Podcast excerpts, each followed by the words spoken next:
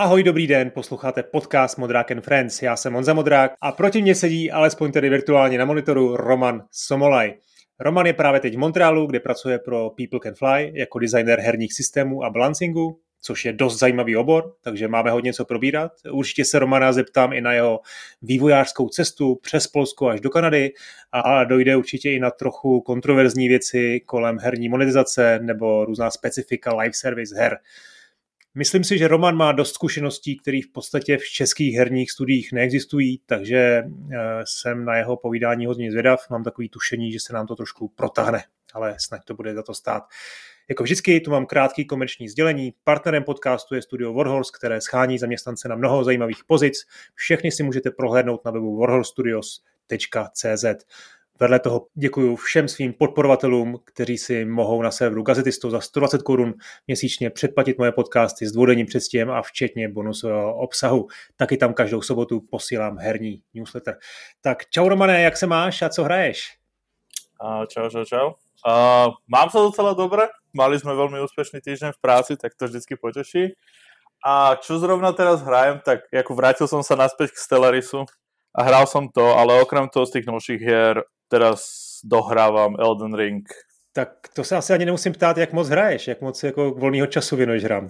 Hodně, viď? Uh, no, vlastne v skutočnosti vôbec nie, lebo nie, nie až tak veľa. Pár hodín, pár hodín týždenne venujem času hrám, ktoré nie sú spojené s mojou prácou priamo. No a to jsem se chtěl zase zeptat další věc, jak moc je to jako pro tebe zábava a jak moc je to vlastně studium? Ja mám, mám, mám dva silné módy. Mám mód, kedy hrám túto hru ako profesionál a idem ju študovať ako profesionál, uvedomujem si ako profesionál. A potom mám mód typu vôbec to nehrám ako profesionál, hrám to proste ako ja, ale si to užívam. A hmm. veľmi často robím to, mám také pravidlo, že, každý, že skúšam hry a vždycky tomu dám dve hodiny ako profesionál a potom, ak ma to baví, tak to budem hrať ďalej ako hráč. Hmm. A to, je, to, to, bolo, to bola pravda aj pri týchto veciach. Ten, ten Stellaris není pre mňa zaujímavý až tak moc ako profesionál, lebo v tom mám stovky hodín. Ale napríklad ten uh, Elden Ring, ten, ten je zaujímavý. A ďalšia taká hra, napríklad hrávam pravidelne Hunt, hmm. Showdown, ktorý je pre mňa zaujímavý proste ako hráča, lebo v tom mám stovky hodín. Už to hmm. ako profesionál už tam nič nové neobjavím. No a to mě právě zajímá, jak jako profesionál jsi schopen fakt po dvou hodinách jako říct, že tu hru už znáš, jako že ten systém balancing je něco, co se odkryje okamžitě? Určite nie. Rozhodne, špeciálne u toho balancingu, tých long live uh, hier, proste, ktoré sú robené na stovky hodín, tak to musí hráč naozaj hrať proste 200 hodín. Ale nebudem, nemôžem venovať proste každej live service hre 200 hodín, lebo proste mám život a tak ďalej tak nemôžem proste hrať aj Destiny 200 hodín, aj hento 200 hodín, aj hento 200 hodín.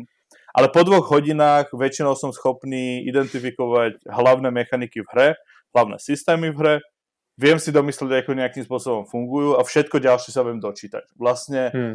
ak sú tam nejaké mechaniky, tak špeciálne pre mňa v tých eh, veľkých strategických alebo matematických hrách, že áno, tak tam tie mechaniky všetky hráč objaví do tých dvoch hodín, alebo tie hlavné mechaniky, samozrejme je tam hromadu mechanik v DLCčkách a tak stranou, ktoré, o ktorých si prečítam neskôr ako profesionál. Ale za tie dve hodiny viem, čo je core loop. To je pre mňa ako dôležitá vec, čo je hlavný core loop, čo je hlavný meta loop hry. Okay. A znova, keď sa pozriem na tie free-to-play hry, tam je to ešte silnejšie. Pokiaľ nepoznám tú hru do 15 minút, tak je niečo špatně. Hmm, to je pravda, no. Tam vlastně ve skutečnosti i dvě minuty už jsou docela rozhodující, že ty první, ja, první, jednoznačně, první dojem. Jednoznačně.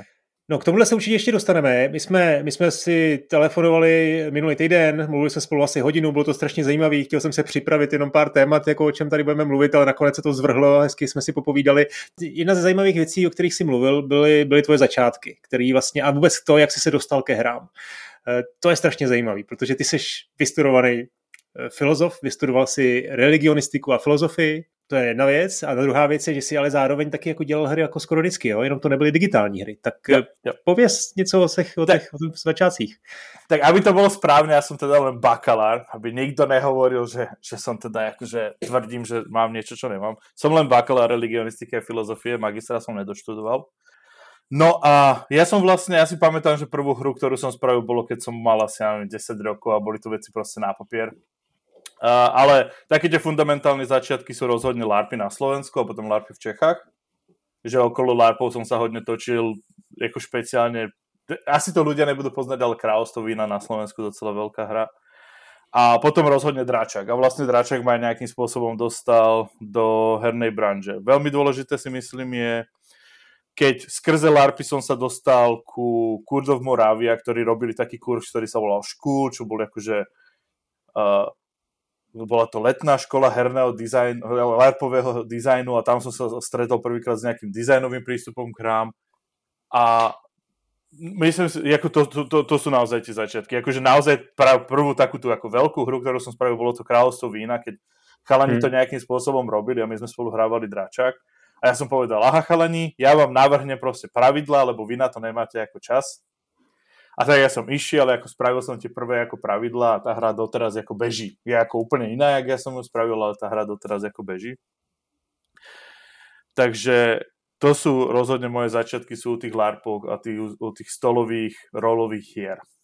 No a co ta filozofie, protože to bych taky nerad jako přeskočil, protože to mám pocit, uh, že to jako v jistým části našeho rozhovoru ještě bude zajím, důležitý, protože ty, to není jenom o, o filozofii, ty máš i zkušenosti s ekonomikou, s psychologií, to jsou všechno věci, které si jako zúročil vlastně v tom, v tom svým, No, takže uh, pre mňa rozhodne to štúdium strašne zaujímavé, že ja som nejakú dobu aj chodil za masárnu, teda vyštudoval som to na masárne, chodil som za masárnu verbovať tých študentov z tých stredných škôl, nech na tú filozofiu teda idú, že to je super.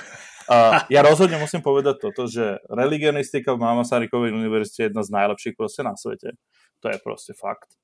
A za, za, čo, za čo som mi veľmi vďačný, že religionistika mi ukázala také tie hlavné prístupy k rôznym vedeckým disciplínám, typu antropológia, sociológia, štatistika a tak ďalej že vďaka tomu ja som schopný si proste prečítať tie akademické články a povedať, no ale tuto je toto a toto a my to môžeme použiť ako mechaniku. To je extrémne dôležité pre mňa mm. a extrémne často to využívam, hlavne skrze tú prácu s tými analytikami, tom, všeobecne s tými hrami. Akože bolo to vidieť proste aj na Vigore, bolo to vidieť aj na Outriders a tak ďalej, keď som na tom pracoval. A je to vidieť aj na tom projekte, kde som teraz. Uh, a tá filozofia pre mňa zaujímavá z ďalšieho dôvodu to je, že filozofia ma naučila čítať veci a byť, byť schopný analyzovať komplexné problémy ako jazykom a logikou. Naučila ma proste základy logiky aj nefor, teda hlavne neformálnej logiky, čo je super. Ja som okrem toho robil nejaké iné veci, napríklad ako, že som išiel cez učiteľstvo, alebo som išiel cez skúsenostné reflexívny vzdelávanie, čo bola hmm. proste nejaká vec na masárne, ktorá ma ktoré mi hodne pomáhajú s tým chápať nejaké základné psychologické eh, systémy u hráčov, ako u ľudí a dá sa to preniesť na hráčov. Akože ja teraz viem postaviť docela dobré onboardingy a docela dobré tutoriály práve skrze toto. Alebo viem pracovať s takými pojmy, pojmami, ako je cognitive overload, eh, nejaké kognitívne zaťaženie tých hráčov. Tak ďalej. Čiže extrémne extrémne užitočné u tých, u tých hier. A ďalšia vec, ktorú viem, uh, strašne veľa ľudí, a toto je samozrejme všade, používa nejaký psychobabble alebo scientific bubble. Prečítajú si jeden článok a povedia, no to je všetko takto a musíte robiť toto s hráčmi a je to strašné, je to plné GDC. A ja si vždy hovorím, no ale to ten článok nehovorí toto. Čo ty tu cituješ? Jakože som schopný ísť do tých primárnych a sekundárnych hmm. zdrojov a povedať, no ale toto není ono, alebo toto, není, toto z toho nevyplýva, alebo toto z toho naopak, naopak ako naozaj vyplýva. A som schopný pracovať s tými dátami. Akože toto vidím, že veľmi veľa mojich kolegov, ktorí nemajú to... Akože ja nejsem žiadny vedec, hej, ale Aha. mám aspoň ako trošku ako pohľad do toho sveta, takže viem, viem tam prísť a povedať áno, akože toto dáva zmysel, že tento hmm. conclusion, no neviem, či to úplne s tými metodami ako je pravda a tak ďalej, čož je ako veľmi užitočné pri týchto pri hrách, ktoré proste pracujú s tým klientom, ako s klientom nejsou robené pre tých tvorcov. Ale a měli jste tam taky etiku? Trošku se tam teď jako jízlivě, jo? že my se k tomu určitě ještě dostaneme, k té etické no, stránce tvý práce. To je ale... zaujímavé, moja špecializácia bola bioetika. Aha, aha. Takže áno, ako absolvoval som, ale teda, aby som to zmienil, vyhodili ma z filozofie kvôli tomu, že som neabsolvoval etický predmet.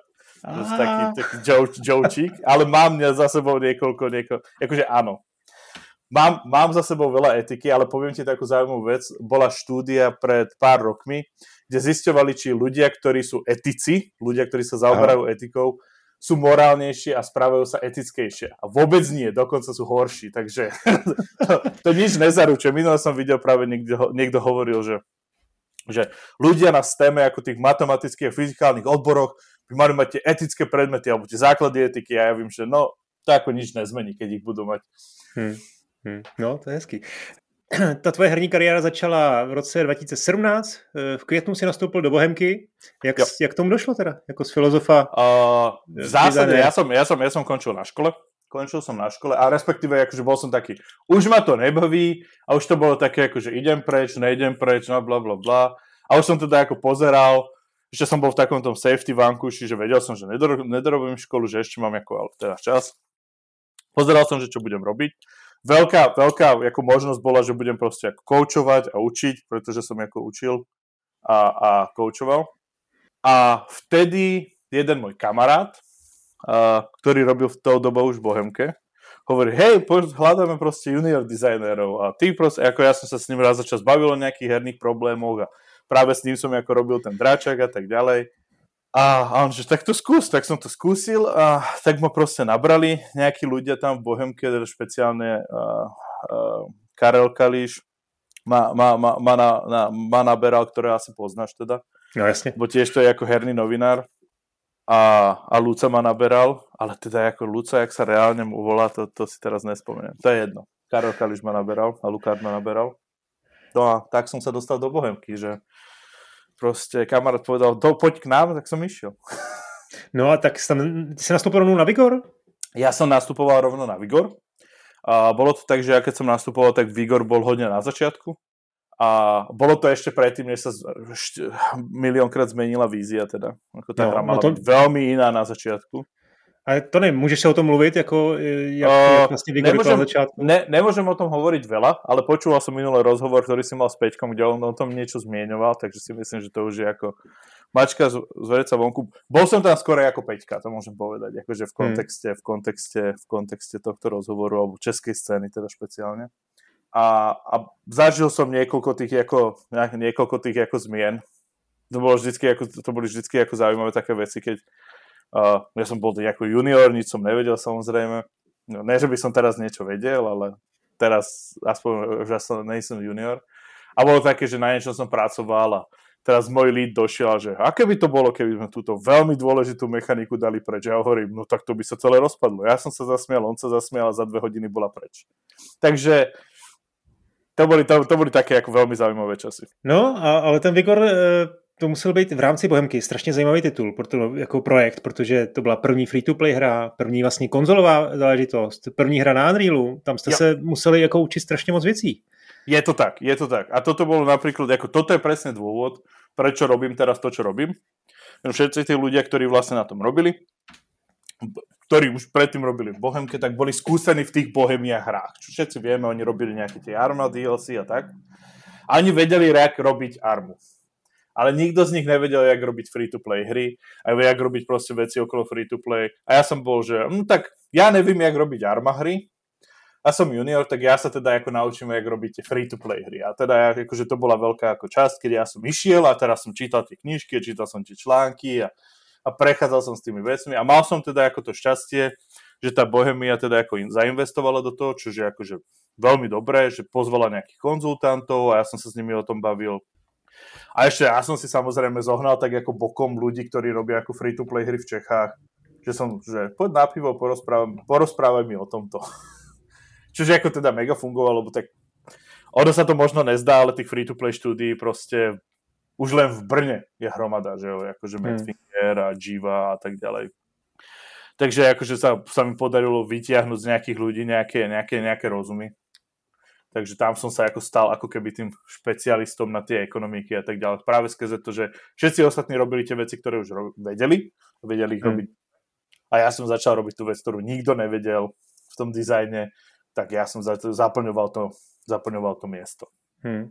Ale tady je možná taková první jako filozofická zastávka, která mě jako strašně zajímá, protože ty si dělal dračák, to znamená zajímalo tě dělat zábavné hry a teď najednou si měl jako tvořit ekonomický model hry, možná i trošku monetizaci, jako free to, vlastně jo. připravoval si uh... to, jak, jak ta free to play hra má jako vydělat, jo. A to už je trošku no. věc, která, um, rozumíš, kam mířím. Jak je no, to zábavný? Jak, jak to bylo pro tebe zábavný? Aha, ale tá hra, pokiaľ není zábavná, tak ona nezarobí nič. Akože to je, to je ako Ja som nad tým rozmýšľal práve, práve včera, že jak to, jak to práve položiť tak, aby to bolo ako jednoduché a našiel som okolo hromady témat. Všetky ekonomiky, všetky systémy in general, ktoré ľudia budujú, budujú ich za nejakým cieľom. Ekonomiky väčšinou majú nejaký cieľ vytvárania bohatstva. Ale už napríklad máme príklad, ako štát nebuduje ekonomiku preto, aby budoval bohatstvo štátu, ale štát buduje ekonomiku v ideálnom prípade preto, aby sa ľudia v tom štáte mali lepšie. No a čo je pointa ekonomiky v hrách? Pointa ekonomiky v hrách je, aby to tí hráči hrali. Jakože to, toto je tá základná, tá základná formulácia proste pre tú monetizáciu v tej hre je vždy konverzia krát retencia. Tí hráči tam musia ostať a musia chcieť za to zaplatiť. Pokiaľ ich tá hra nebaví, tak tam ani neostanú a ani, ani tam nebudú, ani, ani za to nebudú chcieť platiť. Hmm. A Takže akože to, toto, je pre, to, toto je presne to. A potom, a mňa to ako osobne baví, teda popravde, pretože tá ekonomika všeobecne, môžem hodne pracovať s tými psychologickými faktormi, to je jedna vec. Môžem pracovať akože napriek viacerými, viacerými, viacerými oblastiami tej hry a pracujem naozaj s klientom, nepracujem proste s mojou predstavou hráča. Toto je napríklad ako vec, ktorú hodne vidím, je, že veľmi veľa, a ja si myslím, že to je chyba, a veľa ľudí si myslí, že to je chyba, že veľmi veľa tvorcov hier vyrába tú hru ako keby pre seba, že robia, že čo by mňa bavilo. No a práve to u tej monetizácie a tej ekonomiky nefunguje. Tam musíš robiť to, čo baví alebo funguje pre čo najviac hráčov. Hmm. Takže, ale znova, akože tá ekonomika alebo to zarábanie peniazy, to musí to baviť samo o sebe. Akože nemôžem, nemôžeš postaviť proste ekonomiku na niečom, čo ľudí nejakým spôsobom a ja teraz hovorím baví, ale to bavenie vytvára to tak, takto, keď sa pozriem na hry, alebo jak ja vnímam hry, je, že hry sú stroje na zážitky. Hmm. A teraz hovorím hry vo všeobecnosti. Čo ten zážitok je, to je otázka.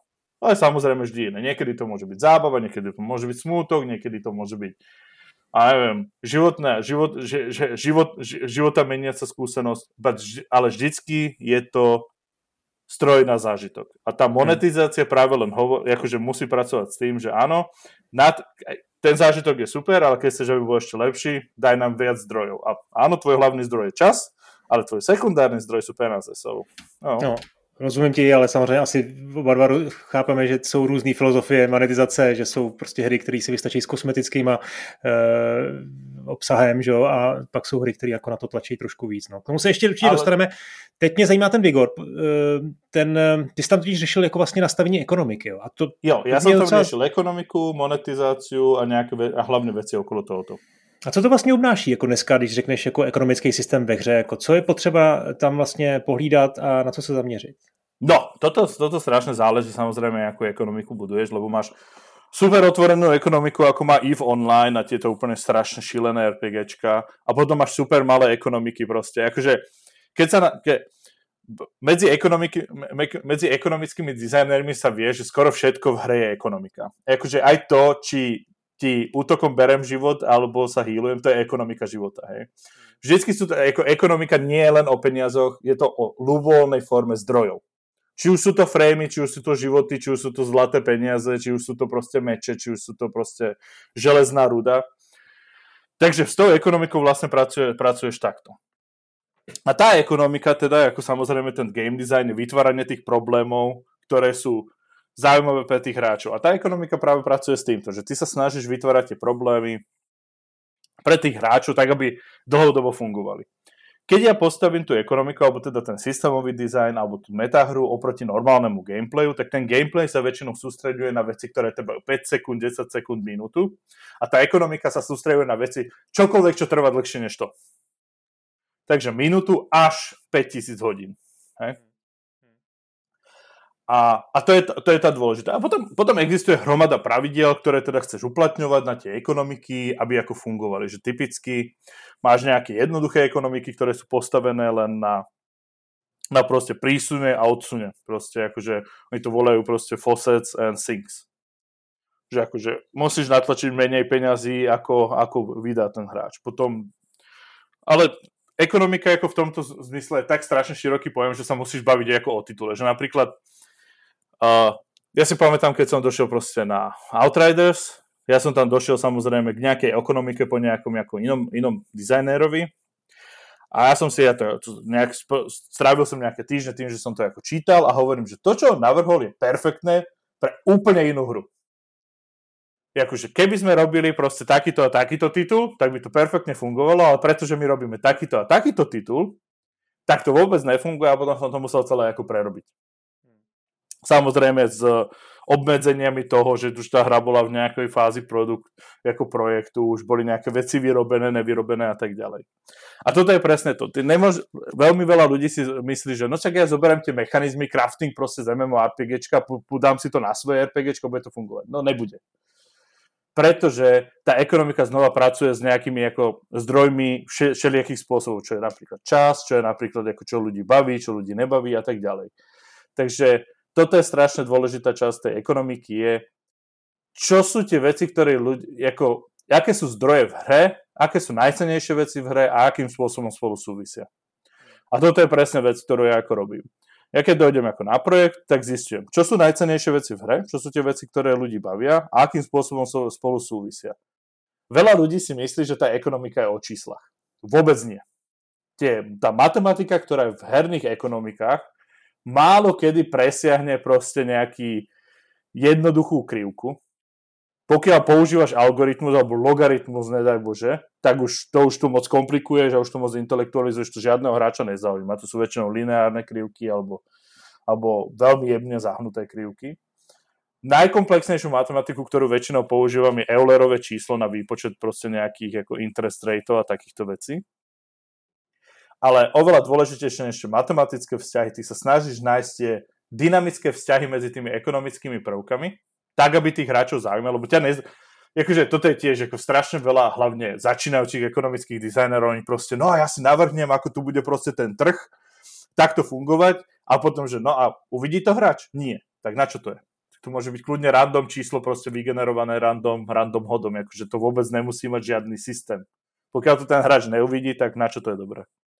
Takže hľadanie tých dynamických vzťahov a byť schopný vyjadriť ich proste matematickými vzťahmi, to je, to je tá herná ekonomika pre mňa.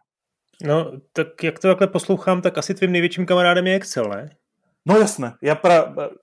Takto, skrze to, že som systémový a balance designer, áno, pracujem veľmi veľa v Exceli a hodne žijem v Exceli, akože to je naozaj ako vec. Že keď, hmm. doj, keď, keď som došiel napríklad do PCF, tak prvú vec, čo som povedal, kde mám Excel. Akože to je úplný, úplný základ, Excel je základ. Hele, a když to trošku zjednodušíme, co se tam může jako pokazit, jako opravdu úplně zásadne? No, pokaziť sa, pokaziť sa môže sa, samozrejme strašne veľa vecí.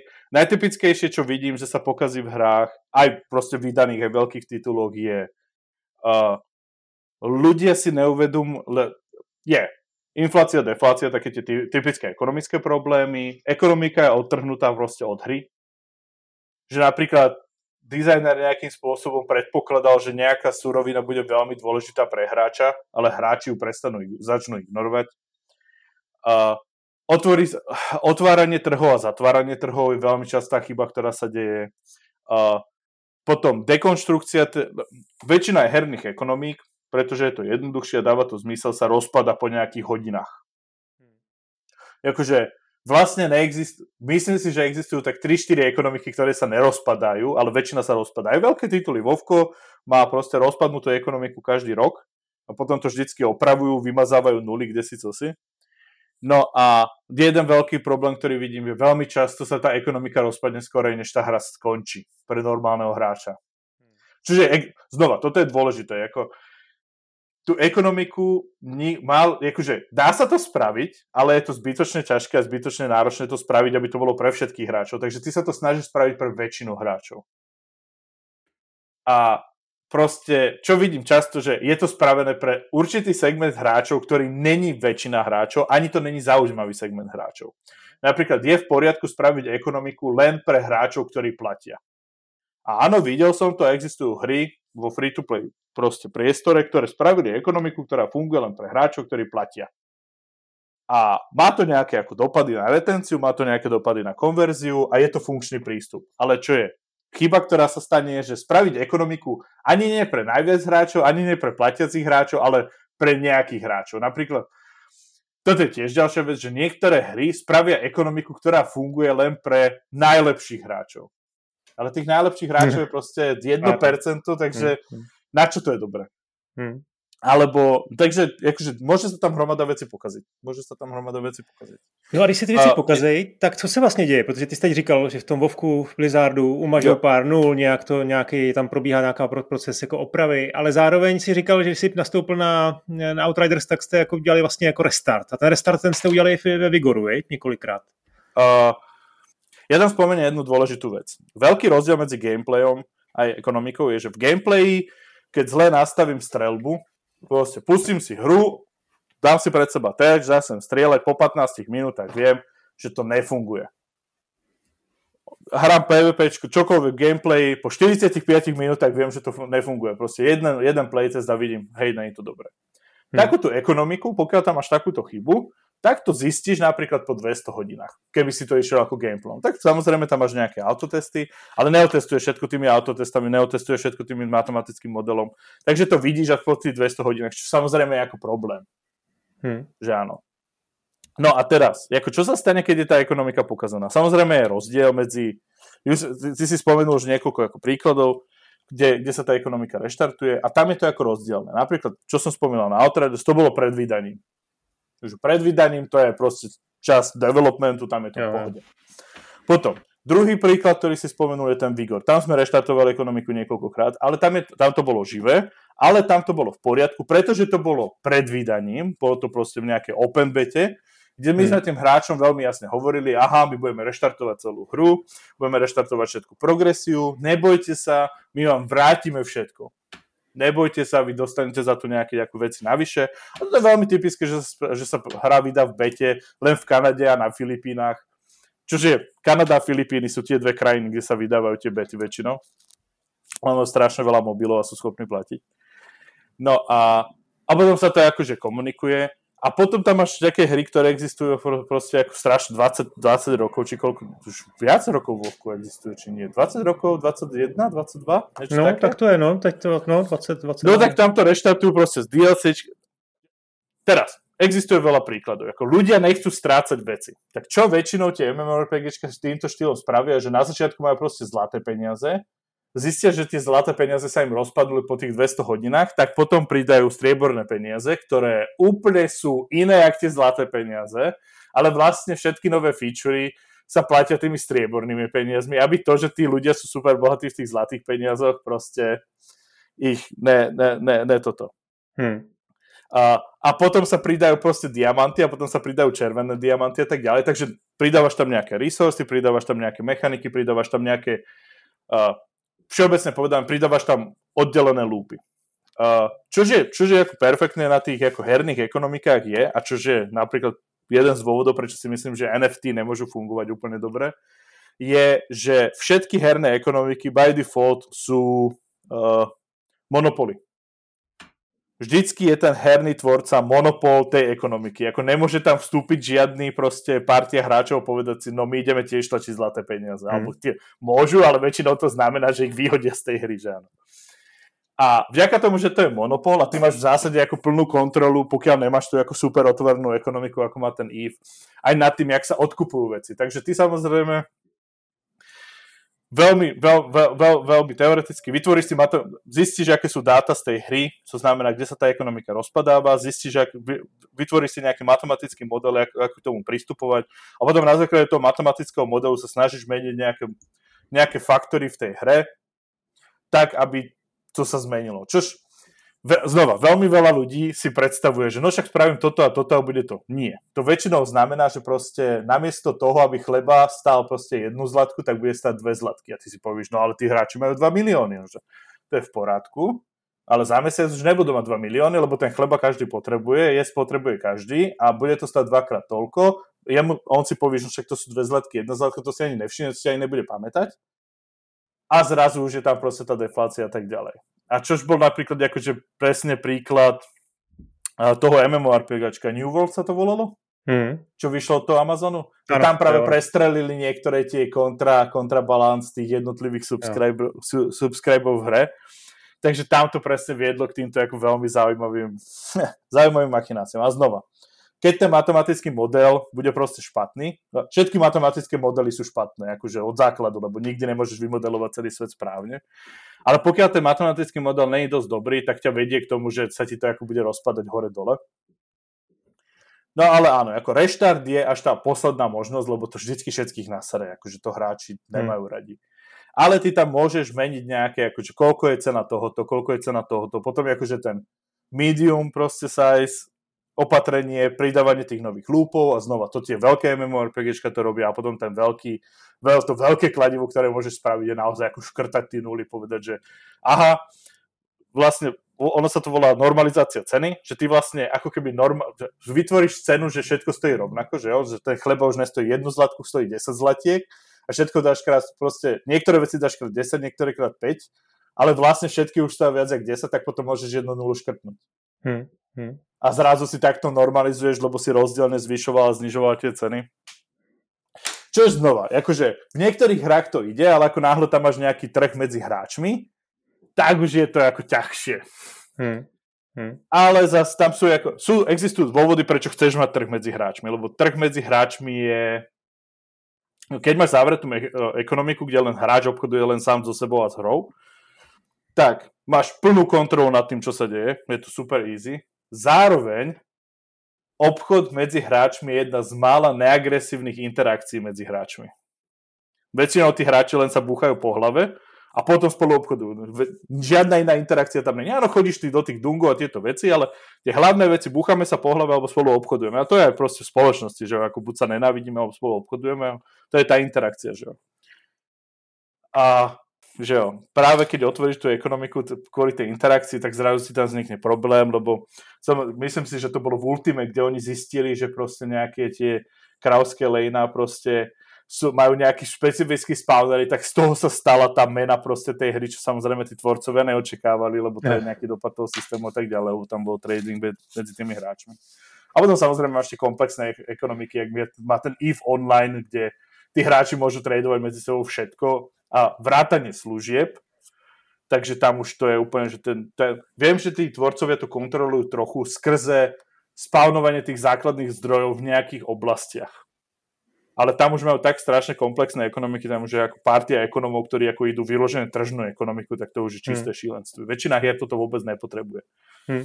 No, to mě právě zajímá, Romany, jak moc je velký overlap mezi tím herním ekonomem a reálným ekonomem ve skutečném reálném světě. Jo? Protože ty jsi mi uh... sám řekl minule, jak jsme se bavili, že nejsi jediný filozof, který se dostal eh, k, k herní monetizaci a vůbec jako k balancingu, jo? že vás je tam takových víc?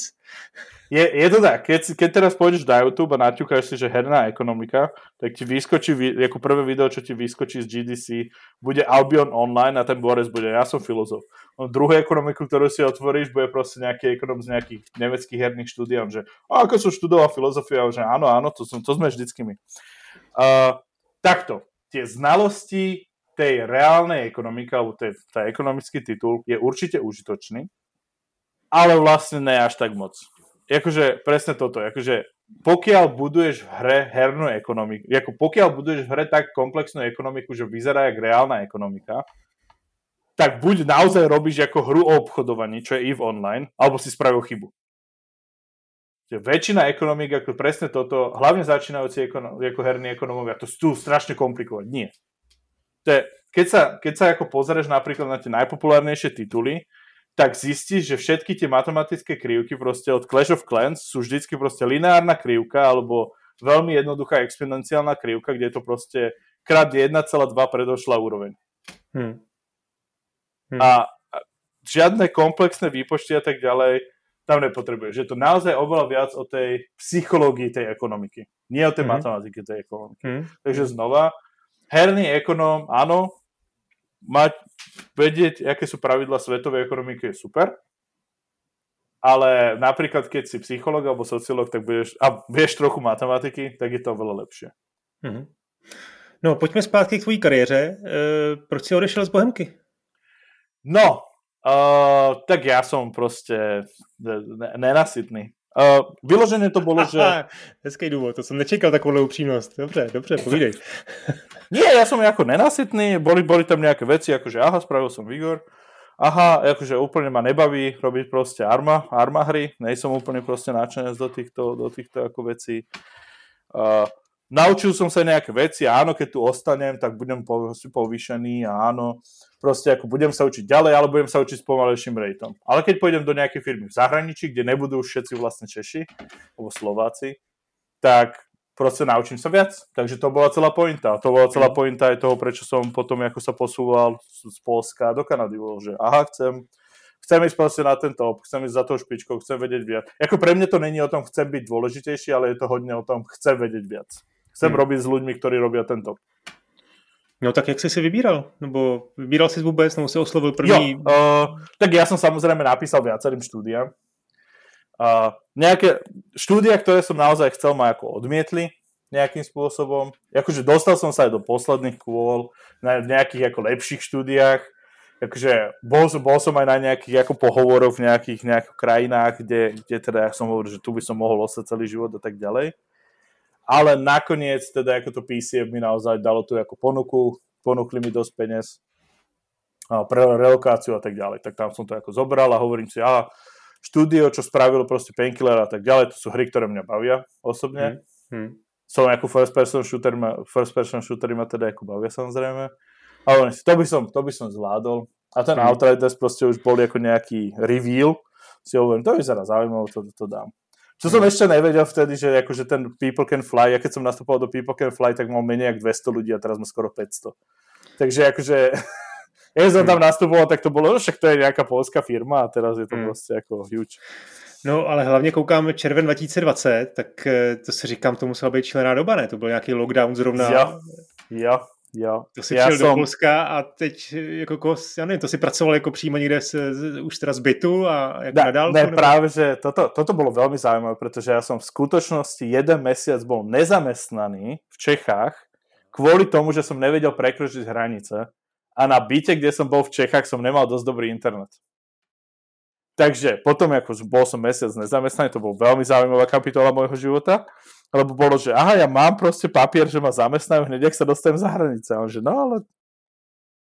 Došiel som do Polska, bol som vo Varšave, pracoval som z kanclu, ale áno, bolo to tak, že ja som bol kancel pre proste 150 ľudí, boli sme tam štyria, pretože ja som povedal, ja chcem ísť proste do kanclu pretože potrebujem proste vidieť ľudí. A naozaj bol brutálny lockdown vo Varšave. To znamená, že ja som naozaj vyšiel v centre Varšavy, a to je niekoľko miliónové mesto, hej? A ja som nevidel ľudí. Tam bolo naozaj, že dva mesiace, o mesiac a pol to bolo, že reálne ja som prešiel, mal 40 minútovú prechádzku centrom hlavného mesta Polska a ja som nestretol nikoho. Až som došiel proste do, do, do kanclu a tam som stretol proste jedného kolegu, ktorý som mnou ešte išiel z Bohemky z hodou okolností teda. My sme o tom nevedeli, že obidva ideme do PCF, dokým vyloženie akože sme tam nešli. A potom ešte jedného kolegu, ktorý proste bol Američan, ktorý tiež nechcel sedieť doma. A, a robil som celú dobu proste ako z kanclu, lebo nemal som byt, samozrejme, tak to bolo ako problém, bla bla bla. Takže, ale áno, tam to bol mesiac a pol, že ja som nevidel, že, že to bolo, ja si pamätám, že to bolo 9 mesiacov predtým, než som stretol všetkých ľudí z môjho core týmu, ako fyzicky. 9 měsíců, to je Ja, 9, 9 mesiacov predtým, než som akože naozaj stretol úplne všetkých ľudí, s ktorými spolupracujem. A teraz, keď som v Kanade, tak my máme úplne distribuovaný tým, že akože ja sedím v Kanade, ale vlastne väčšina týmu v Kanade není. Tak to neviem, či vôbec niekedy stretnem všetkých mojich kolegov ako naživo. Hmm, hmm. To je ako... Je, když ještě teda se vrátím do té do Varšavy, tak jak moc tam ten tým byl mezinárodní, třeba ve srovnání s Bohemkou? Jo? Předpokládám, že to už je firma, která dělala Ačkové hry, to znamená, už tam měla spoustu lidí asi z celého světa. Navíc, eh, že Polsko to už je takový jako celkem eh, známá destinace velkých eh, studií, jo. CD Projekt a, a nejenom, nejenom on. Takže jak moc tam byl ten mezinárodní tým a mluvil jsi tam polsky třeba? O dosť viac. Uh, takto akože, keď som bol v Bohemke, bol štandard, že sa hovorí česky a keď dojde proste ten jeden ako Američan, čo tam je, alebo Škóda, alebo čo to je, dojde na nejakú poradu, tak potom sa hovorí anglicky, ale to tiež znamená, že polovička ako kolegov nehovorí, lebo oni sa boja, alebo nesí si. V PCF hovorili všetci anglicky. Akože, čože veľká vec v PCF, a toto málo kto vie, uh, z predvojnou z Bieloruska a z Ukrajiny najľahší spôsob, ako sa dostať proste do EÚ, je ísť do Polska, lebo oni majú naj, naj, najlepšie imigračné proste policy k tomu, jak sa dostať z Bieloruska. A plus teda, ako samozrejme, bol ten ako nepodarený puč v Bielorusku pred tými dvoma rokmi. Takže v zásade, ja keď, som, keď už skončili ako ten super lockdown a ľudia boli ako v tom ofise, tak ja som sedel v tom mojom segmente kanclu, kde som bol proste ja, Holandian, Američan a 5 Bielorusov. Hej? Že tam bol nula Poliakov. Hej? Takže pochopiteľne sme sa bavili po anglicky. A bolo to naozaj také, že celé oddelenia sú, že, že to sú len Ukrajinci a Bielorusi, že tam sa rozpráva rusky. Takže toto je naozaj ako vec. A samozrejme, ako nejakí ľudia tam rozprávali polsky a tak ďalej. Alebo teda stále je väčšina PCF Poliaci. Alebo teda neviem, či už je to teraz tak, to by som, to by som asi klamal ale akože samozrejme v Varšave sú stále väčšina sú Poliaci a tak ďalej. Ale oni sa snaž, snažia to robiť ako medzinárodné, určite. A určite je to také, že ako ja viem ešte také ako príhody, že nejaké proste premenné v Armakode, že sú v češtine. Že tam není proste výl, ale koleso a tak ďalej. Tak akože tým, že to písie, ono predtým bolo vlastnené práve tým Epicom, tak oni už akože toto sa nestane. Všetko je v angličtine, dokumentácia je v angličtine, všetko. A keď sa niečo objaví v polštine, tak je to velice, že, že niekde niečo veľmi len pre ľudí z Varšavy, tak, tak to sa objaví v polštine, ale ináč všetko medzinárodné, všetko v angličtine a tak ďalej. Mm-hmm. Ty jsi teda do Varšavy e, přešel v, v létě 2020, Outriders vyšli v dubnu 2021, to znamená, ještě jsi měl šanci tu hru poměrně zásadně ovlivnit, zvlášť teda na té své pozici, tak e, jak, tam teda, jak to tam teda probíhalo? No, teraz, ne, samozrejme je hromada vecí, ktoré nemôžem povedať. Áno. lebo NDAčka proste to je, ne, nemám ich rád, ale bohužiaľ sú to, bohužiaľ je to vec. Tak to je verejne známe, že predsa vydanie Outriders bolo odložené dvakrát, takže tam to samozrejme bolo, že pôvodne to malo výjsť v 2020, že to bolo také, že hm, tak akože dorábajte to, áno, tak nie, tak ešte musíme dorobiť toto. Uh, jak to prebiehalo, veľmi veľká časť, akože každé štúdio, kde som bol, alebo každé, no štúdio, mi dalo nejakú ako veľkú vec. Že napríklad ako tá Bohemka mi naozaj dala to, že rozmýšľa nad tými vecami ako nad systémami, lebo proste Arma je veľký systém. Ja strašne rád hovorím, že Arma je výborný produkt, ale nie je to hra pretože je tak komplikovaná a zložitá a tak ďalej. Ale je to výborný produkt, to je ako, že o tom sa nikto ako hádať nemôže. On to není hra. A, takže... Nie, ale znova, výborný produkt, je akože okay. ja veľmi rozumiem tomu, prečo tu ľudia hrajú, prečo tu ľudia majú radi. Uh, takže tak, tam mi dala to, to systémové premyšľanie hodne a práve tá práca v tom PCF mi dala hodne playtesting. Ja som veľmi veľa playtestoval ako ten balance designer a naozaj tam boli mesiace, kedy ja som proste došiel ráno do práce, my sme 8 hodín hrali tú hru, alebo 9, alebo 10, aby sme to proste ako prešli, hrali sme to a potom po tých 10 hodinách alebo x hodinách, čo sme hrali, tak ja som išiel, zmenil som 4 čísla a potom ďalší deň znova. A to sme akože tam, čo je výborná vec, že, že tam je ako balance team, no, je to ako v titulkoch, tak to samozrejme môžem povedať, že je tam balance team. A, a naozaj tam bolo ako x ľudí, 9 ľudí, ktorí proste denne hrali tú hru a išli. No ale táto schopnosť o 2%, a sme naozaj išli tí 200 hodinové progresie, akože ja mám 3000 hodín v Outriders na, ako na pracovnom účte. Vyložené skrze to, my sme to hrali, menili čísla. Toto je veľmi dôležitá vec. Znova nejaký insight proste uh, k ekonomickému dizajnu je 90% času ako ekonomický dizajner si vytváram nástroje, aby som ich 10% času používal. A teda tie nástroje, to sú presne tie ekonomické modely, vzorce, makra v a tak ďalej.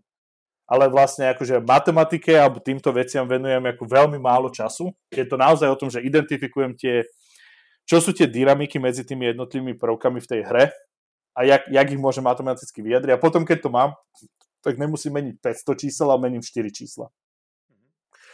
Čož, akože to bola ako veľká vec, že tam som nerobil až tak veľa, na, na Outrider špecificky, tam som robil veľmi málo, samozrejme. tejto práce. Ale keby som to mal povedať ako všeobe, vo všeobecnosti za, celý ten, za celú tomu, ja som došiel, spravil som samozrejme analýzu toho projektu, to znamená, hral som ho, pozrel som sa, spravil som, aha, toto sú dynamiky, toto sú veci, ktoré sa musia zmeniť, podľa mňa toto sú veci, jak chcem zmeniť, bla, bla, bla, bla, bla, bla. Potom sme to ako aplikovali tie moje zmeny, po, ako po práce s týmom, kde oni povedali, áno, toto chcem, toto nechcem. No creative director, lead designer povedal, toto chcem, toto nechcem, toto chcem, toto nechcem. Toto je vec, ktorá mi chýba. A potom sme to hrali a menili, hrali a menili, hrali a menili. A toto je presne ten balance design. Hmm. A potom, když ta hra vyšla toho 1. dubna, tak, no. Eh, tak co? Tak jste asi čekali, jak na to zareagují ty hráči eh, Presne a to. to jste museli být úplně napjatý, co se stane, že jo? No, ja si pamätám, že tam samozrejme Outriders má, Original Outriders má proste ako ten, to miesto, kde to ako tá hra končí, kde je ten content, kde zabiješ to posledného bossa. A ja si doteraz pamätám, jak 3 dní potom to nejaký borec o druhej ráno ho porazili a na tom Twitchi, kde ho prvýkrát porazili toho bossa, som bol ja, môj lead designer, ktorý tam tiež náhodou zabludil a my sme boli, a nejakých ďalších proste 15 ľudí, hej. A my sme boli úplne, že áno, to dáš, to dáš. A my sme proste sledovali ten Twitch o tej druhej ráno a úplne s tým lead designerom sme si písali proste nejaké veci. Že áno, áno, toto musíme zmeniť. A čože, čože, toto je úplne inak. Čo? Dobre. A naozaj, akože bol tam ten pocit. Samozrejme sú z toho nejaké ako analytiky, to je, to je nejakú dôležitá vec pre mňa, lebo znova, to, ne, to či ten človek zarába veľa peniazy alebo nie, nevidíš proste na tej skrine, to vidíš mm, proste z tých mm. dát. Čiže samozrejme tam sme sledovali analytiky a kto teraz sleduje Outriders vie, že tam bolo hromadu updateov, čiže pre nás vlastne tá práca tým vydaním vôbec neskončila v tom prípade. Tam bolo hromadu updateov, kedy my sme išli, komunikovali sme samozrejme s tou proste ako s publisherom a tak ďalej, išli sme, čo môžeme zmeniť, čo nemôžeme zmeniť, čo funguje, čo nefunguje, čo dáta hovoria, čo dáta nehovoria. A samozrejme vyšiel nedávno, myslím pred mesiacom DLCčko, na ktorom som v titulkoch, takže áno, spolu, ro, robil som aj na tom, predtým, než som prešiel na iný projekt a tam, tam, tam to bolo veľmi podobné. Tam sme presne pozerali, a toto sú dáta, toto sú nej dáta, toto je nejaká vec, ktorá je rozbitá, jak tam môžeme pridať nejaký loop, jak tam môžeme nepridať nejaký loop a jakú vec chceme v hre, tak, tí, čo hrali to DLC, vedia, že je tam nejaký nový content, že, tam nejak, že sú tam nejaké nové zdroje, že sú tam nejaké nové systémy. A tam som teda naozaj už ako pracoval s tým.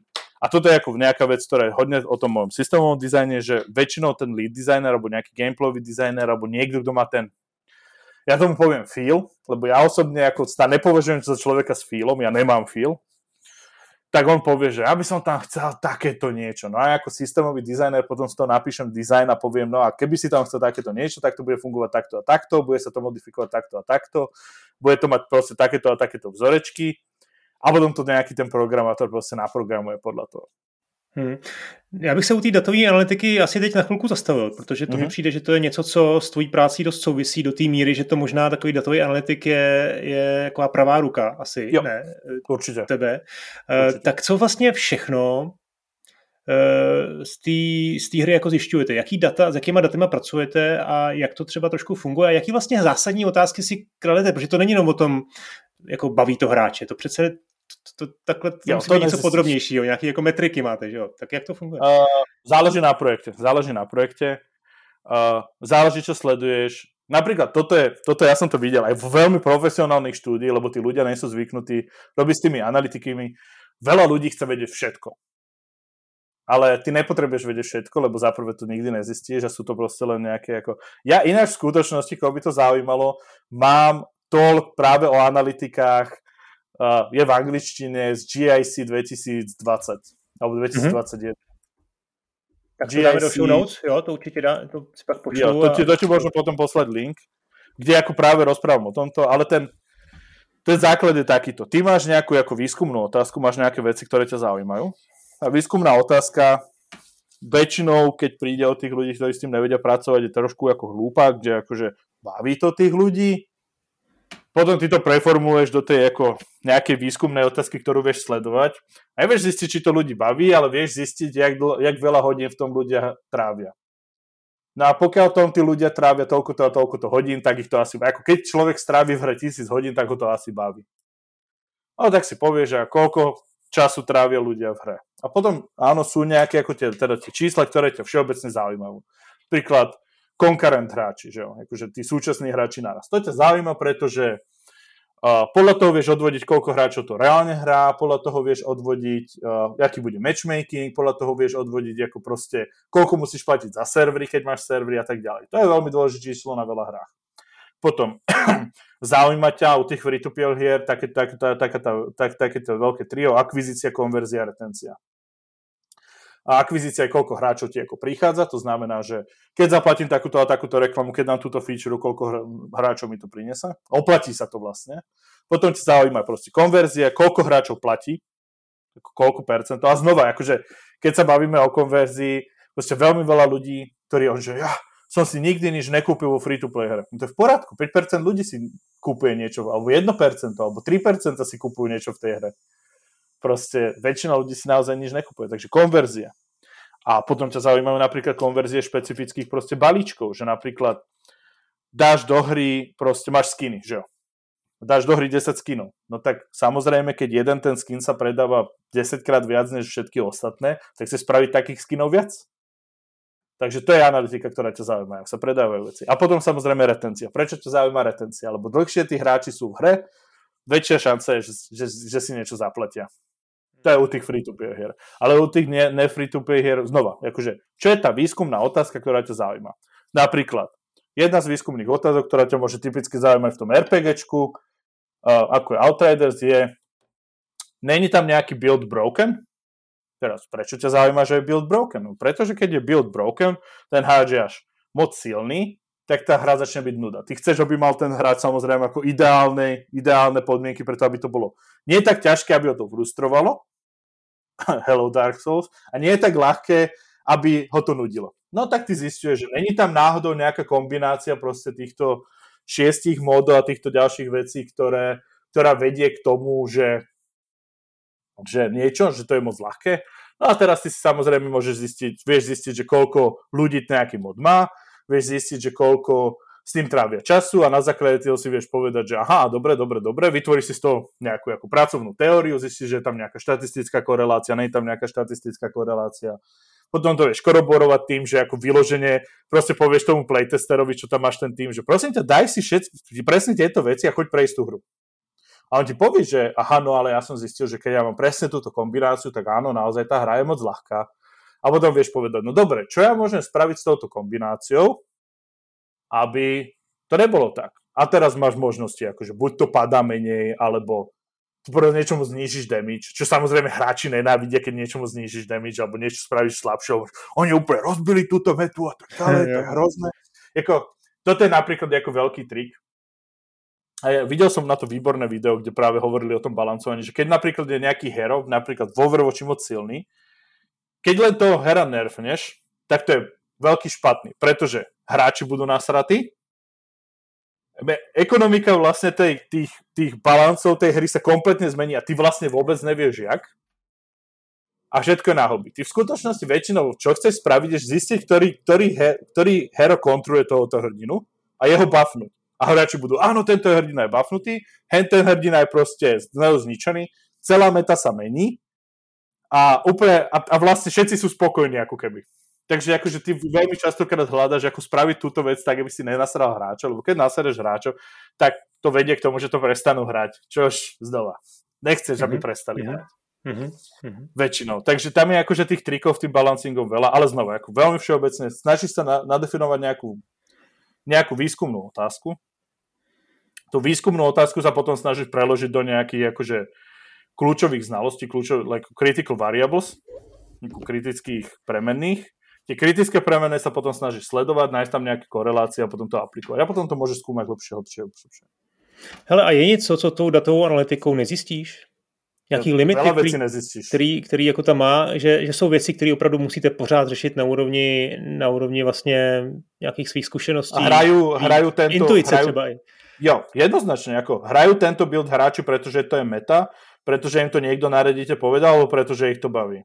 Hrajú hrajú túto vec hráči, pretože proste tá vec dropuje trikrát viac, alebo pretože analytika, akože znova, akože všetky výskumné metódy na svete majú svoje slabé a silné stránky.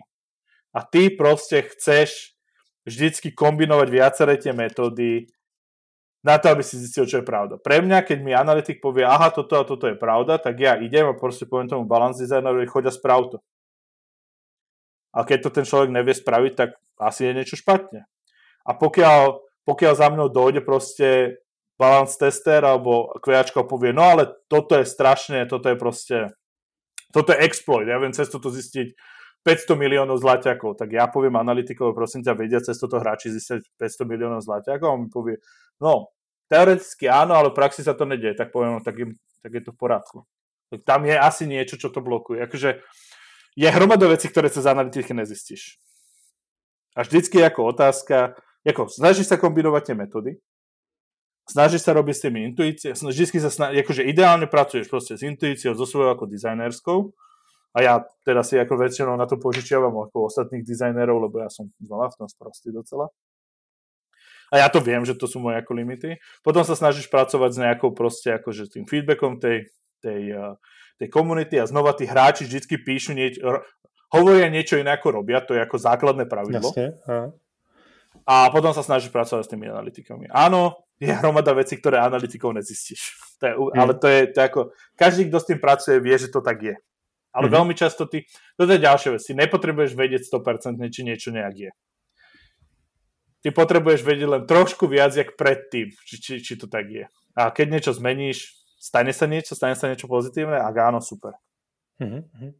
No, Romane, musíme postoupit, čas letí. Eh, ty jsi se vlastně před pár měsíci přestěhoval do kanadského studia People Can Fly, konkrétně do Montrealu, eh, ale k tomu došlo poměrně takovou složitější cestou, že jo? Ty jsi vlastně taky chtěl, ještě měl si zajčí úmysly, chtěl si jít někam jinam, nevím, jestli budeš moc říct kam, ale tak eh, co se stalo? Zase si chtěl někam, někam kde získáš no, lepší zkušenosti? Áno, bolo to tak, že akože áno, bol som v tom People Can Fly naozaj medzinárodnejší tým, ale stále ako polský a a stále to bolo také, že, že borci tam sú proste 20 rokov. Vraj v jednom štúdiu a hovorí, no ale ja chcem ísť niekam, kde ako chcem chcem ísť niekde viacej a teraz mi za... akože to bol napríklad veľký rozdiel, keď sme vydali Outriders, pred vydaním Outriders sme nechodili ponuky, po vydaní Outriders každé dva týždne dostanem ponuku a ako z hmm. veľkých štúdií. Takže reálně podle tebe prostě headhuntři jako sjíždějí ty, ty titulky na tom YouTube, ano. YouTube, zastavují si to a ty ty ne, jména jako házejí do, do LinkedInu, poznáš, jo? Ne, oni to pozerajú na Movie Games. Aj no, jasne, jasne. No a potom samozrejme máš ten Linked Plus a tie, tieto veci, kde ako pozeráš tie veci a čekuješ to a zistíš, čo vydalo a tak. Lebo akože herné talenty, špeciálne ako ekonomický a monetizačný dizajn je extrémne, extrémne, extrémne rare. Ako není veľa ľudí, to, čo, ktorí robia to, čo ja robím. Hmm. Akože, a v skutočnosti v rámci dizajnu je veľmi málo špecialistov, ktorí by boli viac rare ako ja. Že napríklad ako vyloženie movement napríklad designer, alebo takéto veci. Ale ja som akože ten akože velice, velice vzácný, vzácný druh. OK, takže Outriders vyšli, ty jsi byl v titulcích uh, a koncem roku prostě si uvažoval o tom, že se no. přesuneš někam dál. No a samozrejme chcel som ísť niekam ešte viac a teda ako zomralo ma to ako veľké štúdio proste v Polsku. A nechcem povedať ktoré, není ich tak veľa, ale teda tým, tým ako zobrali, že teda ako ma chcú a vtedy one mi práve písujú, že no čo by sme mohli spraviť, aby si ostal. Že, hm, tak aj, pošlite ma do Kanady, tak ma poslali do Kanady. A čo, čož teda akože, ja som bol teda skeptický samozrejme k tomu, ale ja som vždycky chcel ísť na západ, to bolo ako veľký, veľ, veľ, veľká osobná vec, ja som nikdy neplánoval ostať na Slovensku alebo v Čechách alebo niečo. A, a oni proste tak môžeš ísť na západ, ako hovorím, super, ale hovorím, stále som bol ako skeptický, a vtedy mi ukázali ako tým a ja som bol, že OK, OK, tak tam musím ísť. Mám hmm. tým, tým ktor- s ktorým robím teraz, tam není ani jeden Poliak. Všetko, všetko sú ako ľudia z rozdielných častí sveta. Hmm. A je výborný. Výborný, akože je to, veľ, veľ, je, je to ako špička. A hmm. hlavne si s nimi rozumiem ako s ľuďmi, takže to je ako super. Jo, a ty asi nemôžeš říct vôbec, veď, na čem tam děláš. Ja ti nemôžem povedať, na čom robím. Uh, Viem, že meno projektu už bolo ako zverejnené, že to ako existuje, že sa na tom robí, ale nic sa o tom projekte nevie. OK. Tak já to tady teda řeknu, ty teda nebudeš moc ani kývat a já řeknu, že teda v tuhle tu chvíli People Can Fly mají uh, údajně jako pět uh, projektů, některý jsou v koncepční fázi. Ty hlavní, o kterých asi se vlastně teď bavíme, je Project Gemini, což je AAA hra, která má být svým, svojí velikostí uh, srovnatelná s Outriders. Je to zase IP, který bude vlastnit Square Enix Eh, eh, a mělo by to být v roce 2024 a ten druhý velký projekt je Project Dagger, eh, zase AAA akční RPGčko, cílený pro širší cílovou skupinu a má mít development budget 40 až 60 milionů euro a měl by to vydávat Take-Two. Taky by to mělo být někdy příští rok. Takže tohle bude asi jedna z těch dvou, dvou her. Ten projekt teda vzniká v Montrealu, tak ještě mi řekni tady v té volné části toho podcastu, jaký je život v Montrealu, jak vlastně e, ta kultura vývojářská tam je, protože Montreal je za prvé, to je frankofonní část jo, Kanady, yep. takže jak se ti tam jako žije jako z lidského pohledu a za druhý, to je prostě vlastně jedno z center jako herního developmentu na světě. Je to tak, je to tak. Jakože za prvé tu je viac ako 200 herných štúdí, prostě tu sú ako tisíce herných vývojárov. Že to je ako jedna vec. Druhá vec, ako Ubisoft je tu ako, tak jak v Čechách, ako každý robil alebo bude robiť v Bohemke, tak v Montreali každý robil alebo bude robiť v Ubisofte. Jakože naozaj je to ako hromada ľudí, že keď niekomu poviem, že som herný vývojár, tak mi povedia, robíš v Ubisofte? Nerobím v Ubisofte. No. Ale uh, je tu strašne veľa herných štúdií, je tu hromadu vecí, ktoré sa dejú okolo toho. Čo sa týka ako sociálneho života, ja som veľmi spokojný, pretože je tu veľmi silná akceptácia ako ku ne, ja to, ja, ja to ako napomenujem ako ku queerness, je to, akože, keď, keď si samozrejme porovnám ako super konzervatívne Polsko, ktoré je konzervatívne na pomery proste mm, Európy mm. a Ameriky samozrejme, tak ako mne to veľmi vyhovuje kvôli môjmu ako životnému štýlu a tak ďalej, že, že, že to je ako prístup k týmto veciam. Deje sa tu strašne veľa ako kultúry. Oni ak majú 9 mesiacov sneh a 3 mesiace majú ako mm. pekne, mm. tak oni narvú všetku tú kultúru do tých troch mesiacov. To je ako, že... Tam, ty jsi tam tu zimu ještě, ale ne, ještě nepoznal. Ne, ne, ne, ne, ja mám len to leto zatiaľ. No, ja mám len to leto. Je, je to teda ako frankofónne, je to, je to v rámci Quebecu, ktorý je ten ako francúzsky. A sú tu z toho nejaké ako špeciality, napríklad teraz prešiel zákon, ktorý sa volá L96, ktorý vyložene vyžaduje, aby firmy mali vnútornú komunikáciu po francúzsky, keď sú z Quebecu. Hmm. A a napríklad, akože áno, herných, asociácia herných vývojárov tuto v Montreali hovoria, že no ale to znamená, že ako ľudia nebudú môcť sem dojsť. A ako, znova, tu je 200 her, aspoň 200 herných ako štúdií, ktoré sú ako veľké herné štúdia, nie že traja borci v garáži, mm. to je akože štúdia. Takže to je samozrejme, ako to komplikuje veľa vecí, a, ale rozhodne, rozhodne to je ako, rozhodne to je ako veľká vec. A ináč Montreal mám strašne rád. Ako, je tu hromada, ako hovorím, je tu hromada kultúry, je tu hromada zaujímavej kultúry, je to, neko, je to najmenej konzervatívne mesto vlastne, asi len menej konzervatívny bude proste len Toronto. Ale Toronto strašne chce byť New York. A ještě mi řekni, jak vlastně je v Kanadě se řeší něco podobně jako v Americe, zelená karta, povolení, jak to tam ano, funguje? Uh, takže v Kanade sú veľmi špeciálne pravidlá ohľadom prístupu. Ja som tu na pracovné víza, a tie pracovné víza nie sú, nielen, že sú limitované na čas, ja ich mám na dva roky, oni sú limitované na pozíciu a firmu. Aha. Takže napríklad ja nemôžem ani zmeniť pozíciu v rámci PCF a nemôžem ani tú istú, istú pozíciu ísť robiť do inej firmy. Hmm. A bez toho, aby som si vybavil nové pracovné povolenie.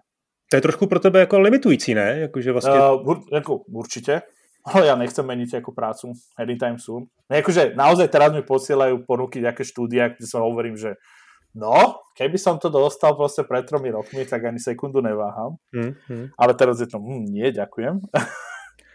a